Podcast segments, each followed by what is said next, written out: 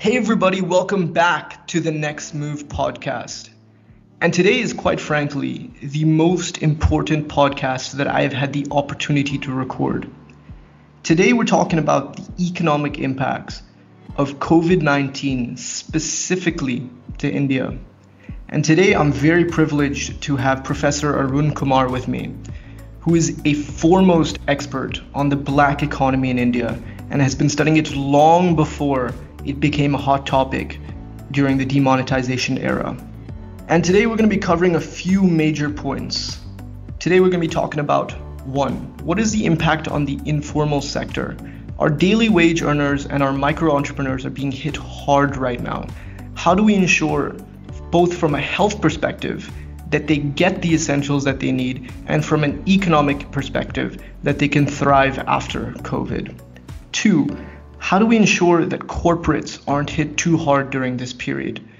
As you all will know, corporates play a huge aspect on our economic activity. How do we ensure that corporates are able to survive this lockdown? Three, what is the impact on the health sector? Where do we need to be investing based on what other successful countries have done? And how can we look forward after this crisis?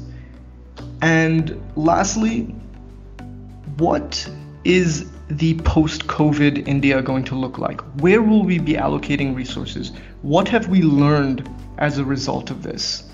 And it's a great time to bring you in now, Professor. How are you doing? Thank you, Arman. Good to be with you. Uh, well, I suppose, you know, uh, this is a very difficult time for all of us, uh, very trying times, something that we haven't experienced in our lifetime. So it's good that you're doing this program maybe we can clarify things that uh, may be in the mind of many people. Thanks, Arman. Thank you, uh, Professor. And could you just tell the audience, if they don't know who you are, a little bit about your background and what your expertise is in? Okay. So I was teaching economics in uh, Jawaharlal Nehru University in New Delhi, and I retired in 2015. And since then, I'm a chair professor in the Institute of Social Sciences in New Delhi and researching basically public finance, development economics, black economy, you know, public policy, and writing a lot and speaking a lot. I give roughly on an average two talks per week. But my background is actually from physics. I was doing PhD in physics at Princeton University, and then I decided to switch to PhD in economics uh, and I came back to India and uh, did a PhD in economics from Jawaharlal Nehru University. And while doing the PhD, I realized how important the black economy is because it's almost as if it's central to the Indian economy. Every sector of the economy is affected by the black economy. So I started studying the black economy way back in 1979 80. And I've been writing on it and speaking on it everywhere. Uh, and then I had a book which Penguin published on the black economy in India in 1999. And then I again wrote a book after the demonetization came, which this time was published by Aleph, which is a thin book which uh, gives the uh, ideas about black economy, its analytics, you know, in a very short and simple format.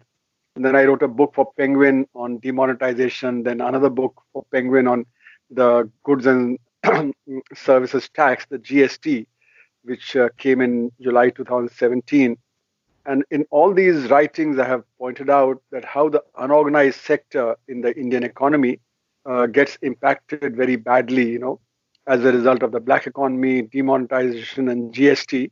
And they are the ones uh, which employ 94% of the workforce in the economy, and they produce 45% of the output. So if you have such a large segment of the economy um, you know, not functioning well or getting impacted adversely, then the entire economy gets affected. And that's what we are seeing uh, today. Yeah, and I think that's a great segue into moving into our first topic and the first area that we should cover on the informal sector and on the unorganized sector. And like I had said earlier, they're being hit hard right now as everybody is in lockdown right now. There is no consumption. Could you could you go into a little bit about the 1.7 lakh crore package that the government has put out, 1% of GDP. Can you expand upon is this package enough and who is this going to specifically? So, you know, the, the first thing to realize about this, uh, you know, uh, situation that we are in, in the pandemic uh, lockdown, uh, it is that most production, except for the essentials, has now stopped. You see empty roads, you know, except for the, you know, workers who are trying to migrate. You know, other than that, traffic has come to a standstill. Most shops are closed. So things are not working, you know. So the economy has come to a standstill. So I argue that this situation is worse than in a war. In a war, you know, the production does not stop. People are not unemployed. You know, so demand is there. You know, now the demand has collapsed and the supply has collapsed because all the factories and the offices etc are all closed so production trade transport you know all of that has more or less shut down except for what one can call the essentials but even as far as the essentials are concerned you know look at agriculture you know the crop the rabi crop is about to come in you know but uh, farmers are complaining that their produce is not able to move to the market or they're not even able to harvest given the fact that you know there's a tremendous labor shortage people are not coming out they're staying in their homes or the migrants from the urban areas haven't managed to get to the rural areas who would have otherwise harvested the crop. So even agriculture which is quite dispersed and where you know the physical distancing that is required could be maintained even there the production has declined uh, second is when the crop doesn't come into the market then it rots in the fields so, in other words, the prices of agriculture produced in the farms have collapsed. And that then impacts it because the entire agriculture is the unorganized sector. So, you have unorganized sector in agriculture, you have unorganized sector in large parts of the economy, whether it's services or production, and all of them are getting affected. So, in a sense, what is happening is that when uh, employment uh, ceases there, then income ceases. You know, it's only when you do some activity that you get an income. And when your income stops, then you're unable to buy the stuff because these are largely poor people who buy on a daily basis or at best a weekly basis. So they can't stock up, unlike the middle class and the upper classes who can stock up for a month or two months, you know, and uh, which they have been doing, and that's why the shelves have got emptied out. These unorganized sector workers have to buy every day or at best a week. So when they don't have incomes, they're not able to buy, and therefore there's large amount of hunger that's going on. You know people are trying to uh, migrate for 1000 kilometers 500 kilometers 1200 kilometers on empty stomachs you know hoping that they would get food somewhere. So in a sense there's a deep crisis as far as the poor in the unorganized sector are concerned. And that's why this 1.7 lakh crore package which the government tried to work out that package became important because they said we'll give uh, free rations you know uh, food grains and lentils and uh, so on to the large number of people. They mentioned 800 million people. They give gas connections to the women, you know, so that they can get some energy with which to do the cooking, you know. Then they had a package for the, uh, you know, the, the elderly people and other such, you know, deprived sections or the weak sections in the society. So in a sense, the government thought that this package, which was supposed to be for three months, would be adequate. But the problems that are coming in is that you know the loss of income of the unorganized sector is much larger than this you know. And they were only spending on the essentials. They were not buying luxury items. They're not buying consumer durables or other things. So this package seems very small. Uh, if you compare it to packages elsewhere in other countries like in the us which talking about 2.2 trillion dollar package you know uh, that's almost 10% of the gdp of the usa uh, so in a sense this 1.7 uh, lakh crore, which is roughly 0.85% of the current GDP, you know, that seems very inadequate. The problem also comes in because in India, implementation has always been a problem, you know.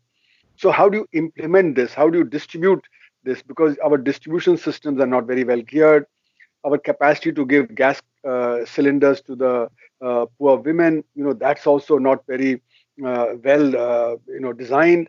Uh, there have been reports of corruption in that then the money that is to be transferred to the poor people, you know, through their accounts, the bank accounts called the Jan Dhan accounts, you know, that also large number of those accounts, you know, have, have ceased because there been no operation in that. So how do they access the, those accounts? Then the banking system doesn't extend all the way into the villages, you know. So there are banking correspondents, and then a lot of the banking correspondents were not functional. So even transferring money may become a problem. And then the biggest problem will be that those who are migrating from urban areas to rural areas, they would not have any uh, official card in the villages with which to buy the rations or with which to obtain these rations that may be given free. So, in other words, implementation problems of a variety will be very uh, severe in this entire program. And that's why uh, I have been arguing that what the government should do is just distribute free uh, these rations in the urban areas, wherever the poor people are, wherever the slum clusters are, you know, and similarly in the rural areas. Because after all, India today has excess food grain stocks of about 50 million tons. You know, uh, these stocks can be used to distribute to the poor people everywhere, so that they don't have to migrate. You know, they're they're assured of food wherever they are. So that would help. You know, so I think this package A is uh, inadequate for the poor people, for the large number of poor people uh, in the country, and B, its implementation will pose severe problems. So therefore, many people will not get it. You know, so these are some of the problems that I think we need to work at. So I think you you bring up a few really great points and number 1 is people are migrating kind of the opposite of what we would like from a lockdown because if you don't have food everyone's going to go to the villages. It it's you can't keep people who are hungry and say no you stay where you are and keep hungry. And they are essential. It is essential that we are able to manage you know this crisis for them effectively for us to be able to ensure that this lockdown and its impact is where we want it to be. Now on this 1.7 lakh crore package that we've given out and on top of like you've said we've had these 50 million 60 million grains of food stock for a crisis. On top of this where should we be at? Like you said the US is at 10% the UK is going to 15% can we match this? Are we able to go up to these numbers? And what number do you feel we should be at? So, you know, I call these survival packages. These are not really stimuli of any kind because industry is not running, businesses are not running, people don't have employment. So, you know, talking about a stimulus is not the correct terminology.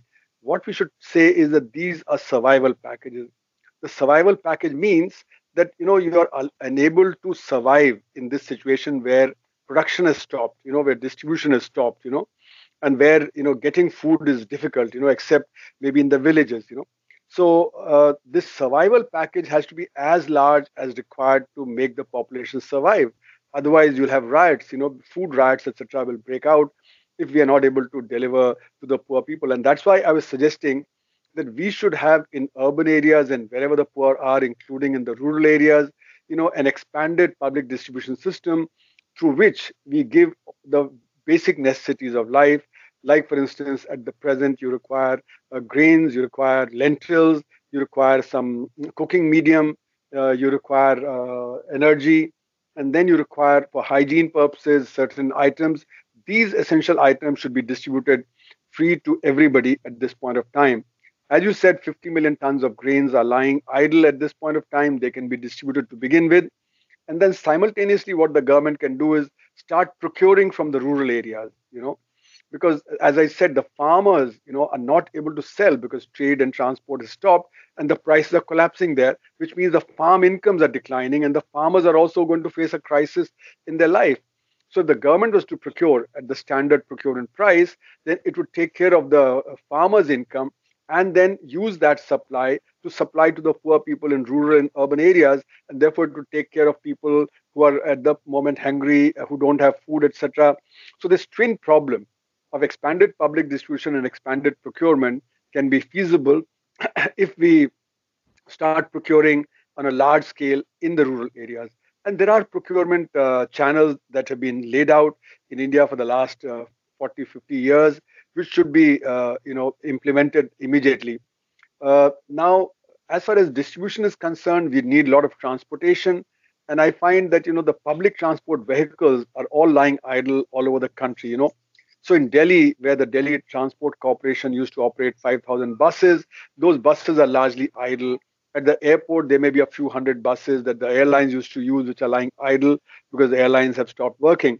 So, so we could use these buses and we could use police trucks and army trucks to try and distribute in all the clusters. And that will enable the poor people to get basic uh, items. Plus, they would then not move out of their homes because they'd be assured of distribution at their doorstep. So I think you know these kind of steps are very essential if we are to meet the challenge that is being posed to us of an economy which is run down, which is probably working at less than 25% capacity, where large parts of activity has ceased, people's incomes have stopped. So, you know, we have to be innovative. We have to uh, think about how, at this point, to deliver. And you know, one problem that comes up in all this is that you know the the trade channels, you know, the the the retail uh, stores, they may try and charge you know a premium on selling things that also needs to be taken care of otherwise even if we give uh, money to the poor people and if the prices go up in the urban areas then they would not be able to buy.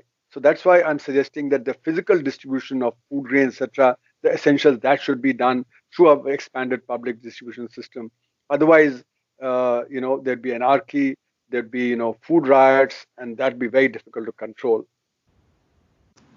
Yeah i completely agree. And i and i love this idea of using our unoccupied buses and transport vehicles right now to distribute this but i really want to go into the cash perspective yes it's 1% of gdp now do we even have the resources available to increase this number? I know we're in a budget deficit already of about 3.5%. Do we have, can we increase this budget deficit or do we need to be maintaining a close eye on that to ensure that we don't go too far out, that when we do recover from post COVID, we're not in a terrible situation in terms of our finances? So, you know, our uh, fiscal deficit uh, that 3.5 or 3.8 percent, which is uh, targeted this year, that is only the center's deficit. You know, that's not the entire public sector's deficit. If you add to that 3 percent uh, plus deficit of the states, and you know what has been put on the public sector, another 2.5 percent, you know, our fiscal deficit has been has been running at roughly about 10.5 percent rather than 3.5 percent, which we talk about for the center. So the fiscal deficit has indeed been quite large. There's no doubt about it. But this is not the time when we can worry about the fiscal deficit because this is the time where the survival is at issue. You know, society uh, is facing a crisis, and the societal crisis needs to be dealt with. And for that, wherever the resources are, those should be found. And the resources that uh, need to be spent, you know, uh, are not that large. You know, I think if you add another two or three percent of GDP, you know, to this for the coming uh, three four months, uh, that's not going to create uh, that large a problem. And you know, people worry that when the fiscal deficit is larger, then there may be inflation. But today, with the large amount of industry and trade and transport closed, the possibility of deflation is much stronger than of inflation because demand is down. So, except for the essentials, everything else, the prices will collapse. Commodity prices are collapsing globally, as you saw in the case of petroleum goods. You know, the prices of petroleum have come down sharply because demand has come down. So, whenever demand comes down in a, a situation like this, then all commodity prices drop, and therefore there's a problem that you know even manufactured goods prices, etc., may begin to drop. So, you're worried about deflation more than the inflation, and uh, raising demand uh, through a larger fiscal deficit would possibly prevent that from happening you know? So in a sense at this point i don't think we should worry about the fiscal deficit rising. Uh, even if it rises by another 2 to 3 percent of gdp i don't think that's going to create much of a problem. And one worry always is that if the fiscal deficit is very high international finance capital may punish you you know by withdrawing from here but now, if you see globally, everybody's fiscal deficit is rising. You know, I mean, if the USA is going to spend 10% of GDP and uh, UK is going to spend 15% of GDP on this without uh, any uh, tax resources coming in, then their deficit is also going to rise by 10% and 15%. You know, and here we are talking about you know raising it by 3% or 4%. So uh, finance capital will not uh, actually punish any country because finance capital itself is facing a crisis. So I don't think in this present situation, the worry should be how much would the fiscal deficit rise. At this point, I think it, the question is survival. Small businesses should not collapse. you know, because they employ large number of people. People should have enough food to eat, otherwise there'll be food riots and societal breakdown. So I think at this point that is far more important than the deficit in the budget uh, that we are talking about. And one more thing, you know, that's important in this context is that when the economy begins to revive after the pandemic, you know, what would be the shape of things, you know? Uh, and I think uh, it's not going to be easy to revive the economy even at that point of time because large number of small businesses are going to collapse. Many even big businesses which are highly leveraged, they could collapse. So unless the government comes out with a package, you know, to prevent this collapse, I think revival would be very difficult or very slow at best, you know.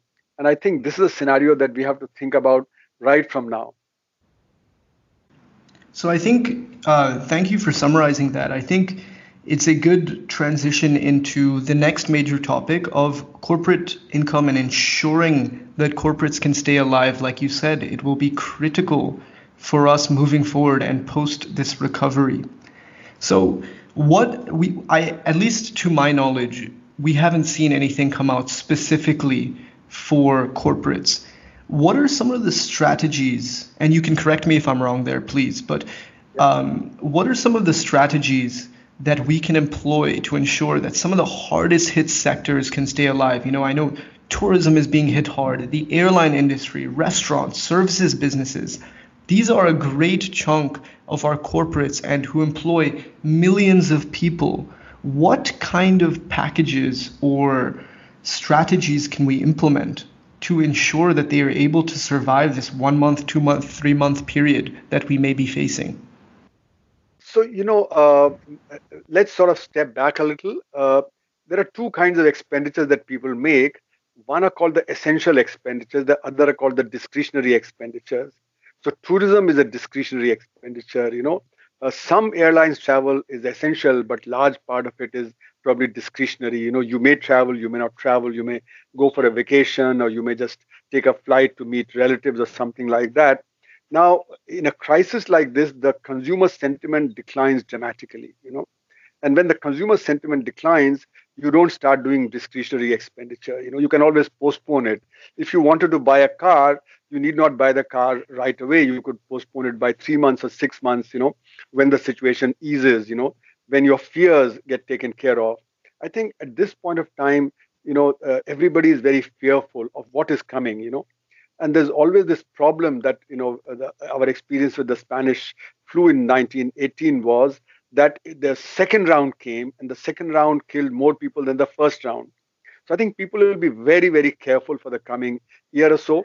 Uh, even if you gave them money, they're not going to spend on discre- discretionary spends.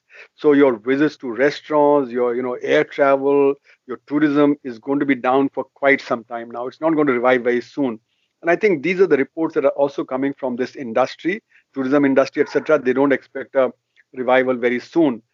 So all that you can do is try and maintain that at a very basic level. You know, uh, that you know some amount of restaurant, some amount of uh, you know uh, travel, etc. revives soon after. But to expect that they would you know uh, be a big surge after this, I think that's not going to be on the cards.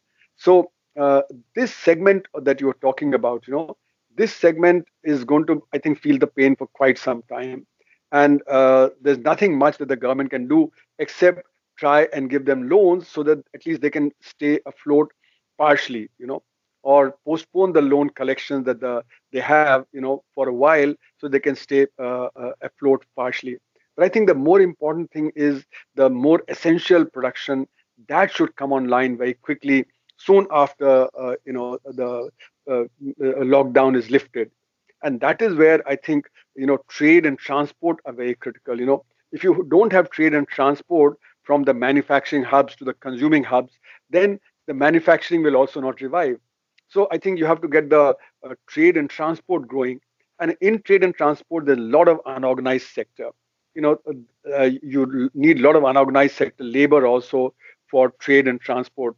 So you have to see that the trade and transport you know which will connect the consuming and the producing sectors, uh, sectors that should not uh, that chain should not break.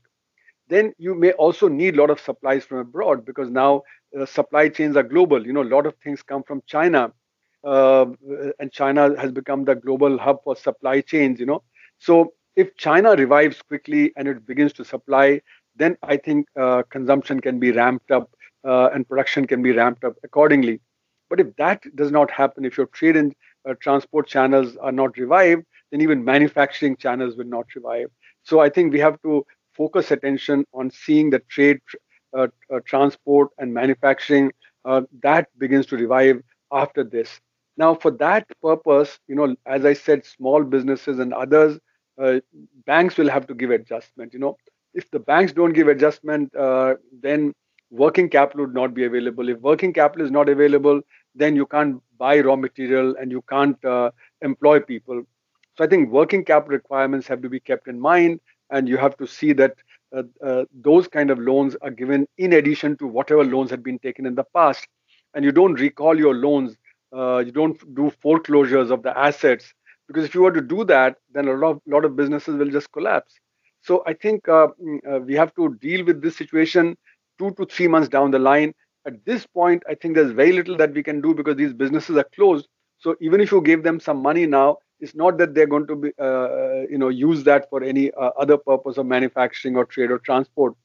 So I think we need to conserve the fiscal space at this moment for survival, and then as the lockdown begins to sort of ease, then begin to think of, you know, uh, uh g- giving working capital to businesses and trade and transport so that they can, you know, start reviving. So I think some kind of sequential strategy is very essential that you go from survival and then later on to using the fiscal deficit to boost uh, the economy, to start the production and trade and transport. Yeah, that makes sense. And I think the the point of essentials versus non-essentials is definitely, you know, a huge, huge one here. And you know, the second thing I really want to talk about in terms of corporates is like we said, if corporates don't survive, there are going to be some job losses. Yes. Now, and not just some, a lot of job losses. Now, how do we help corporates ensure that there aren't job losses? Do we pay partial salaries for companies that need it? Do we, again, like you said, debt forgiveness or debt deference, like you had mentioned earlier? What can we do here to ensure that people maintain employment? So, you know, uh, businesses would have to uh, give salaries to workers even though production is not taking place. And that would uh, mean that their losses would mount. Now, some companies which have high, high reserves, uh, they can probably afford to do that. But large number of companies which you know were already in trouble before this pandemic broke because the Indian economy was slowing down, uh, they don't have much of reserves. And those companies will not be able to do that without government support. So I think what the government should do is, you know, it should, you know, immediately say that if there's unemployment, if people get fired by companies, you know, then the government would pay them, say, X percentage of their salary, you know, uh, so that they can maintain themselves at a basic level. And that's why saying, you know, that if there was free public distribution of goods and the essentials, you know, then people will stay where they are. And when the companies restart, then they'll be available over there if we don't do that and people migrate to rural areas, then they would not be available for restarting production. And because these people would be running away out of fear, they're not likely to return very soon, even if the lockdown is lifted, because they would not be sure what may happen later. So I think uh, maintaining populations where they are is very essential. And that's why I'm saying we need an expanded public distribution and an expanded procurement, because that would also mean that when uh, near, near a company, the workers who was living there they would be available there to restart you know but i think expecting uh, companies to make payments at this point of time when their entire output has gone to zero you know only means that their losses will mount uh, their working capital would get exhausted you know. So i think uh, at this point it has to be through the state rather than individual companies uh, trying to make this kind of effort uh, except for very few companies which are uh, cash rich which have large reserves. Only they can do that. But I don't think that will work as a strategy for the entire economy because large number of companies are already facing trouble before this pandemic uh, broke out. That makes sense. And Professor Arun, I'm very happy because you're helping me very much with the transitions because it, that's a great segue into the state's role into yeah. ensuring that this crisis doesn't go overboard and ensuring that everybody in India, especially some of the hardest hit states like Tamil Nadu, you know, UP, are, are maintained and are, you know, able to get through this crisis. So right. can you can you talk a little bit about the state's role in what they should be doing, how much liberty we should be giving to states to say, you know, spend as much as they need, create policies that are individual and specific to them. Could you expand on their role here? Yeah. So, you know, uh, most of the social sector expenditures uh, go through the states, you know, whether it be education, health, employment generation, you know, or like the Rural Employment Guarantee Scheme, the MGNREGS, you know, those are functioning through the states. Uh, distribution of gas, which is an energy, etc., also goes to the states. So the states will have to play a very important role, and therefore there's a need to coordinate policy between states and the center. You know, so the first thing that should be done is a council of chief ministers should be set up under the prime minister, so they can all work in tandem rather than all working separately and there are big uh, issues of resources because their fiscal deficit is pegged at 3% you know they can't exceed that you know under the frbm act you know and there's always a pressure not to do that. So i think this frbm act has to be given up for the moment you know because at this point it doesn't make sense to try and restrict to 3% of gdp or 3% of the state domestic product you know uh, for the states and the center uh, and coordination is very necessary. For instance, what happened when the lockdown was announced is that you know the chief minister of UP uh, promised to send buses to Delhi border to pick up people, whereas the idea of lockdown was so that people won't migrate. And large number of people then started gathering at the borders, you know, and large number of people started walking. So if there was coordination, then Delhi's uh, as a state and UP uh, as a state would have coordinated these policies Similarly, you know, what kind of public distribution we'll have. Now, like for instance, you mentioned Tamil Nadu, it's a very well uh, governed state. So maybe that can do it efficiently. But uh, UP and Bihar are not that well governed. And therefore, there the public distribution system may be very leaky.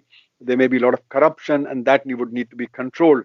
So, if there's an overall council under the prime minister, then that could work. Secondly, there needs to be a uh, council under the cabinet secretary of all the chief secretaries and all the DGP of police um, in the states so that they can look at the administrative aspect, you know, of where to pre- prevent corruption, how to coordinate, how to get the public distribution buses to distribute uh, essential supplies, etc.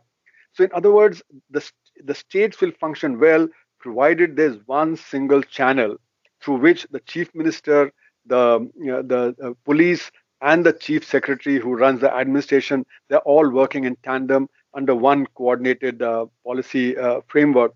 And within that, as I keep saying, at this point for the coming month or two months while the lockdown lasts, I think we have to focus on the essentials, uh, not uh, think about everything else. Because how to get people the essentials where they are, that is a function of the state. You know, uh, we will worry about other other things later on. Now, in this context, health is very crucial. India has a problem as far as the health infrastructure is concerned. It's very weak. We have a huge shortage of doctors, nurses, hospital beds, and so on. So we have to begin to prepare for that from right now. We have a shortage of masks. We have a shortage of the personal protective gear that the doctors need. You know, that's why number of medical personnel are catching the COVID while treating patients, you know, because they don't have the protective gear, they don't have proper masks. So we have to ramp up production of these things, you know. And for that, the states uh, and the center must coordinate. Uh, this is a problem that even the USA has faced, as uh, the governor of New York has been saying that each state is competing to get the you know uh, machines from China, you know, uh, and they're bidding up the price rather than the center doing it on behalf of everybody. So I think what needs to be done in India also is that the states need to procure these things through a centralized mechanism. The center must coordinate uh, production of these uh, equipment centrally and then distribute to the states depending on the need. But the states have to ramp up their uh, medical facilities because bulk of the medical expenses through the states.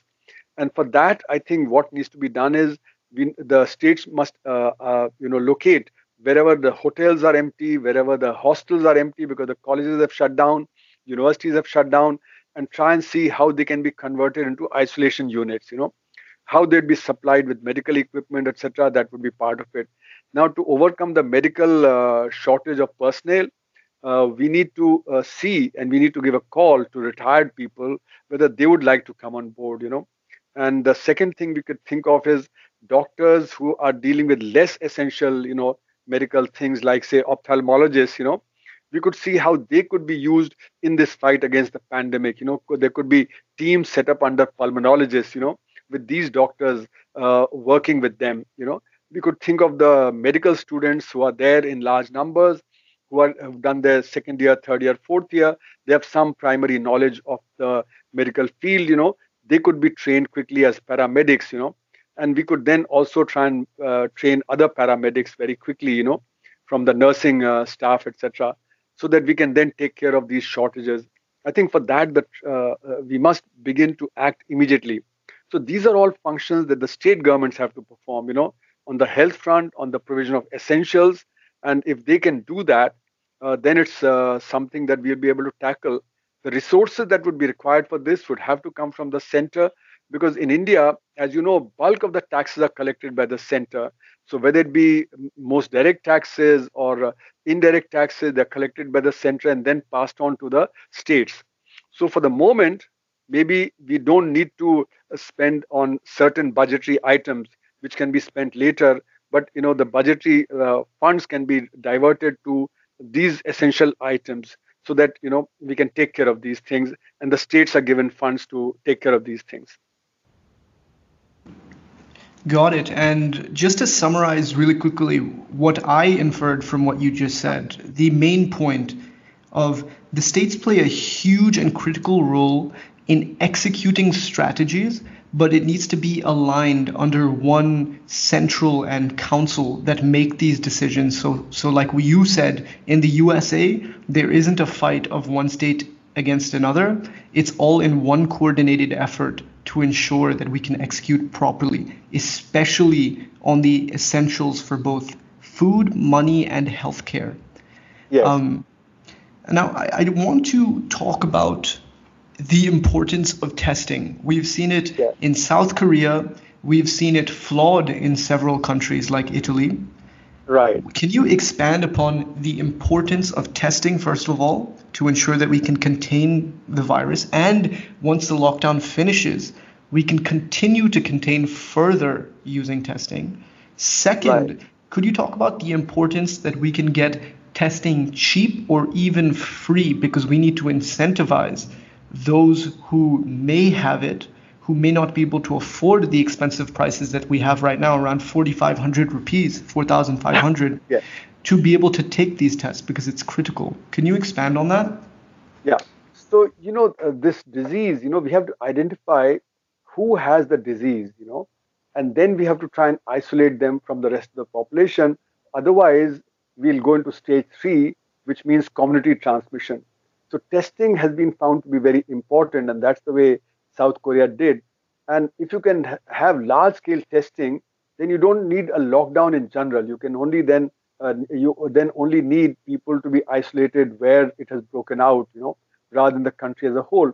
Uh, when you don't do enough testing, then you don't know where things are spreading, and you have to put a lockdown everywhere, which then has economic consequences and which also has other social consequences. But I think what has happened is that we were not prepared for this mass scale testing, you know, uh, we had very few kits. Uh, so therefore, you know, India did not do enough testing. And then what happened was that uh, due to the panic of the lockdown, large number of people started migrating from you know wherever they were to other areas, and they were not getting tested. So you know you found people at the railway stations who had uh, COVID-19 and who were migrating, and they would take it back to the with them to the villages. Now in the villages also, even though now villagers have uh, said that they will not allow people from outside to enter, you know, their villages unless they're tested. But the testing facilities don't exist there, so only they're testing for fever. And that's what happened earlier uh, also, that when people are coming in at the airport, they were only tested for fever. But there are people who are asymptomatic, you know, who don't show the evidence, but they actually have the disease in them, and they then become uh, uh, people who spread the disease.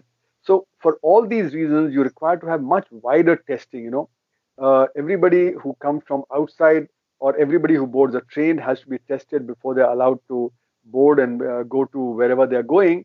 Otherwise, it spreads. So I think uh, what the South Koreans did was they said testing, testing, testing, and that's the strategy that WHO also adopted. And I think that's what is being adopted more widely now in Europe and America, uh, where now testing has increased dramatically. But I think our problem in India is that our health infrastructure is so weak that we are unable to test enough people, you know, and that's why I think it is spreading. But one positive thing that I think uh, is there at this point, if a large number of people had already contracted this uh, disease, then you'd see a lot more chest infection, a lot more cough and so on, and many more uh, people going to the doctors and the hospitals. But that kind of flooding of doctors and hospitals has not taken place. And that gives us the sense that maybe it hasn't really gone into a community spread that we were afraid of.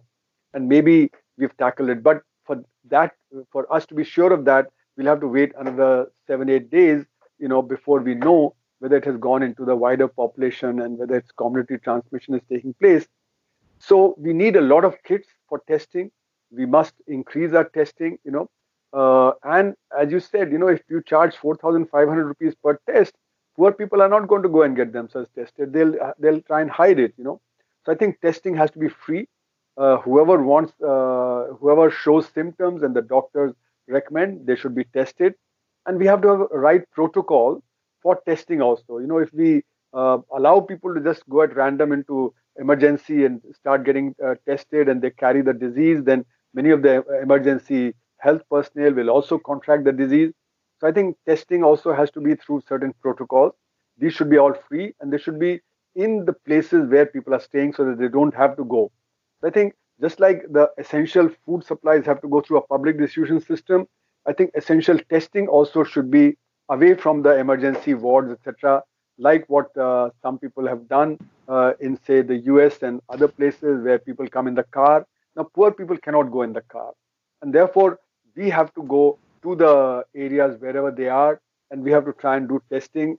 And the medical personnel has to be fully protected with the gear uh, for doing those tests. So we have to ramp up these capacities for testing. Uh, the question is how to get enough kits so I think uh, there is uh, a cheaper blood test that is coming in, uh, which possibly should be used uh, rather than this full swab-based uh, testing, which uh, is more time-consuming and also much more expensive, and for which we don't have enough kits. So I think we must try and do an alternative way of testing much more than what we are doing. Correct, and I, I think you highlight very well how testing is hugely important and I also want to bring up another point that yeah. I don't feel people talking about enough, but the psychological embarrassment that some people may feel if they're starting to get symptoms. And I feel this is crucial because we need to incentivize people and say, look, it is good if you come out and saying that you have some symptoms because it is very important that we know who has it and we know who you would have interacted with it so we can contain it can you expand a little bit on how we should, you know, incentivize people to come out and let us know and call the call centers and helplines that are up right now if they are having any symptoms? So I, I think uh, uh, what we need is much more transparency. You know, we should uh, spread the message that actually 85% uh, of people who get this disease, uh, they, nothing much happens to them. Uh, and you know, of the remaining, only the elderly uh, top uh, two three percent are the people who would probably die. only about 10 12 percent would need to be hospitalized.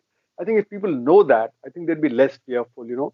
Uh, also, I think the psychological impact people feel that they're going to die. You know, I think that has to be dealt with. You know, when you deal with that, you know that it's not as if that uh, if you get the disease, then you're going to die. You know, so if once you dealt with that psychological aspect and uh, and because of that i think a lot of the communities you know are, sort of uh, uh, coming down heavily on people who have got this disease. They want to isolate them. They don't want doctors to live in their colonies. You know they don't want nurses to live in their colonies. They don't want you know the health facilities to be close to their place. They want it far away from there. I think this has all created a psychology in the community I think if we had a lot more information and you know there's a lot more transparency and that is what I think the South Korean foreign minister was emphasizing three weeks back when uh, she came on uh, television. And she said, We managed to control because I think we were very transparent. We gave full information to everybody, and people understood what it was. So I think the fear factor that has gone in, that has to be dealt with before we can even try and uh, get people convinced that they should come out and they should, you know, get themselves tested. But I think the testing should be based on first level uh, where the local doctors they suggest that they need testing. Otherwise, you'll be testing uh, needlessly a lot of people, and we don't have enough kits and we don't have enough facilities. So I think this also has to be graded. So a we need to create the confidence in people. B then people need to go to their doctors, and the doctors would suggest uh, who are the people who need to get tested, and then the testing should be uh, done for those people. So if we were to grade it properly and have complete transparency and full information about the disease, then I think we'll probably have it much easier as far as testing is concerned. That's you know that's definitely an amazing point. I, want to transition into you know kind of the concluding area of this podcast, and I want to talk about you know what does post COVID nineteen look like? What is the economic recovery that we're going to see? And throughout this podcast, and you know through articles that I've read from you, you've seemed to state that um, you know, we may not see a fast growth after this because of the delay and the length that it will take, especially for non essentials, to recover from this. But my initial thought was, and please expand here, that people will, as soon as this lockdown is over, everybody will want to get back to normal life, go to restaurants, you know, overindulge on consumption, those who can consume. But can you kind of provide the argument of what you think, why we're going to see a slow economic growth once we recover, or what is your thought on this? Yeah. So, you know, uh, people say that we would have a V shaped recovery because, you know, people say that after all, the factories are there, capital is there, offices are there. People just need to go back and work, you know.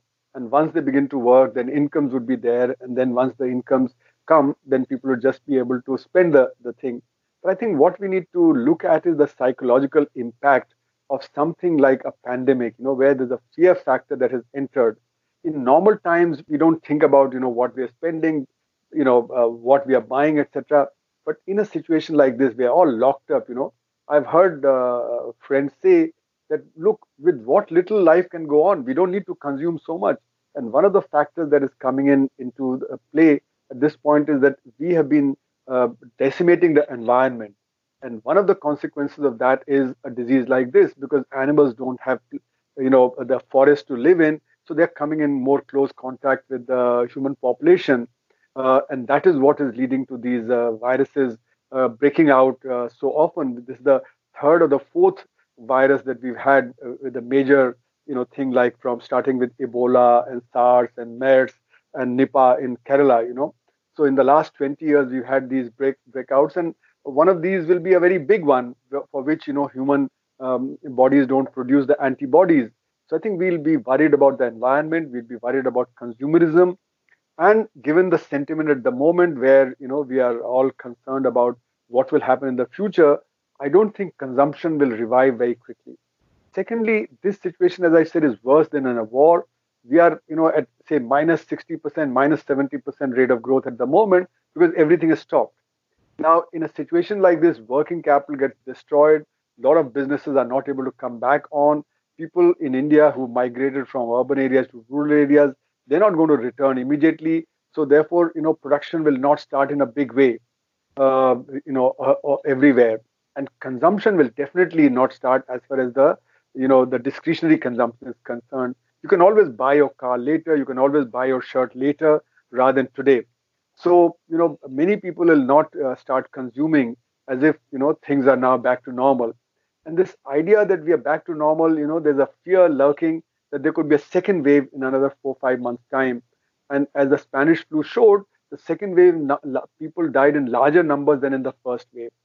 So that's also a fear that would lurk in the mind of large number of people that you know the future is uncertain. And when that is the case people don't go out that much people don't spend that easily etc so my feeling is that coming out of what i call a depression at the moment because the uh, the rate of growth is not just minus 1 or 2%, but you know, because everything is shut down, it's minus 60, 70% at this point. Now to come out of that will take time and will depend on what the shape of the curves are in the coming uh, months. Uh, people are expecting, you know, that maybe things will not revive uh, till August or September, you know, if, even if we are able to reach the apex in the coming 10, 15 days. In India, people are saying that, you know, there may be two or three waves, you know, like for instance in Singapore, the second wave has come, or people are worried that in China, a second wave may come now as people start going back to China from outside the world. So, you know, all these factors will uh, create an uncertainty for the coming two to three months at least. And when uncertainty lasts for that long, I don't think the behavior pattern goes back to pre uh, pandemic stage very quickly.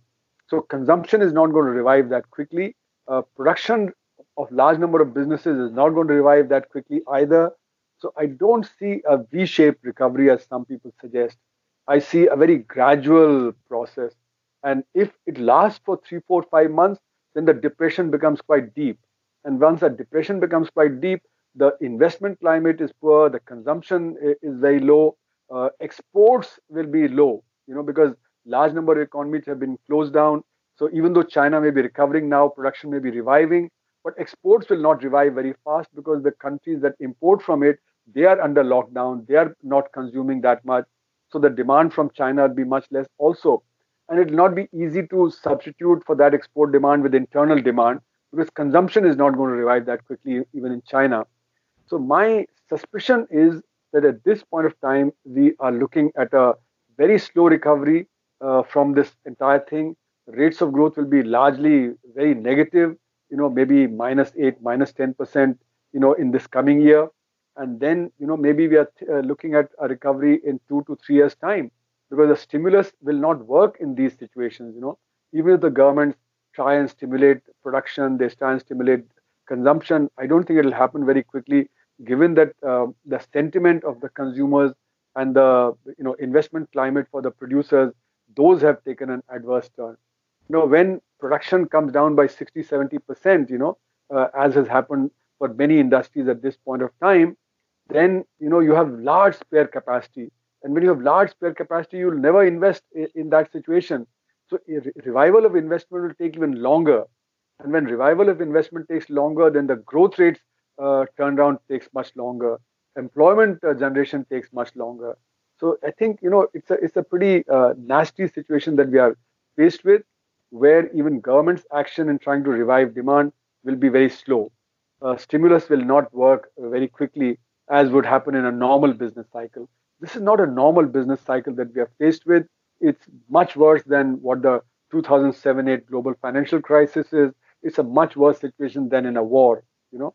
So it's, it's something entirely new, and governments will have to learn to deal with it. People will have to learn to deal with this situation and try and devise methods by which one could then try and turn things around.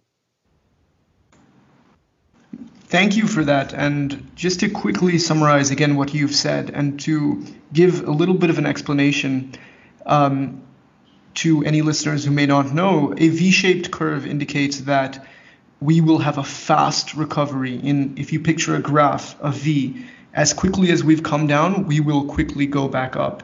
So um, I think Professor Arun is, you know, very eloquently has said that it's going to take a long time. And you brought up a great point that I never even thought about the environment perspective. And this could be one potential benefit in the long, long run that everybody will see. Look, this is what we are doing to our environment. And I think it's up to global bodies and global enforcement authorities to ensure that countries are maintaining you know the environment and ensuring that we are not doing excessive harm because this is what can happen. And like you said we're lucky enough that right now we're only saying 2% is dying but you never know. Another virus could come up and it could be much much more deadly. So we definitely need to take care of the environment and that's a great point. I'm very happy you brought that up. And like you said consumption will stay down because people will be afraid for a little bit to go back out. Um, the, the second thing I want to talk about, and the last yeah. point I want to bring up, is yeah. going off of what I said, where are we going to be looking at in our post COVID recovery? Picture we're two to three years down the line. Are we going to be investing more in healthcare? Are we going to be investing? Are we going to be saying, you know, banks need to have higher cash reserves? Enforcement of gig employers like Ola, Uber, ensuring that their contract workers have better insurance packages in in the case of a force majeure, uh, like we're seeing right now. Um, and are we going to see a more shift toward localization of manufacturing, and uh, uh, that's opposed to what we have been doing, like you said, and being part of a more global economy? What are we going to see? You think? So I, I think uh, if we are uh, looking at very slow recovery and a depression uh, for the coming year, and then very slow recovery after that, I think a lot of attitudes will change. Uh, one thing the nations will learn is that we should have more localized supply chains, as you said, you know, rather than depend on countries like China or other countries, you know, for a lot of supplies. Because that, if one country, you know, has a problem, then it can lead to a problem everywhere else. So there would definitely be a much greater move towards localization. Secondly, you know, countries like uh, uh, you know UK and others where the social uh, you know medicine is very, very well practiced the social structures for medical requirements are you know uh, quite strong as compared to the USA where it's all privatized and where you know it's very expensive. I think we will move towards much greater social expenditures on the health systems you know. Uh, a country like india would need to spend a lot more on health. We've never crossed 1.3% of gdp on public health. We need to go to at least 3% you know. We need to pro- provide a, a medical infrastructure of hospitals and better trained doctors and nurses and so on and a lot more of them so that in case there's a eventuality in case there's another pandemic we can deal with it much more uh, effectively. So globally i think expenditures on health will go up. Thirdly i think research in health areas is very important. And say in the usa it had gone down quite substantially. We'll need to spend a lot more on uh, research on health areas so that we are much better prepared you know uh, for these kind of things. Uh, but I think more fundamentally, as you said, people's attitude towards consumerism, that I think may see a transition, you know, and therefore consumerism would change, and therefore the structure of production uh, in the economy may also change, where we consume less and uh, we then pollute less. Uh, that could be a very major change. So I think the the major changes that are likely to take place in a post-COVID uh, thing, you know, say a year and a half or two years down the line, could be on consumerism, could be on environment, and could be on more localized production rather than a very globalized uh, system of production. Uh, I don't think it should mean that we shut our economies. You know, it doesn't mean autarky, but it means greater self-reliance, at least as far as the essentials are concerned. So those supply lines don't get uh, damaged in, in a pandemic or when there's a crisis. So I think these are the three or four things that I think uh, I foresee in the coming year or more. Great. Um, I think this is a great place to close up.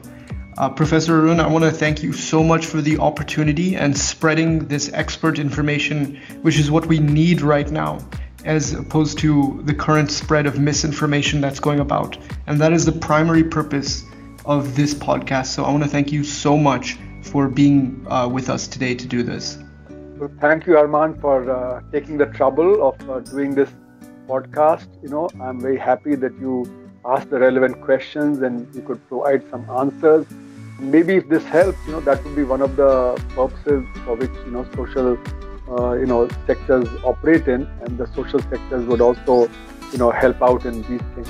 Thanks a lot for doing it. I hope so too. Thanks again, and thanks to everybody for listening. If you have any questions, just please feel free to reach out. And yeah, thank you so much for listening. Make sure to tune in to the next one.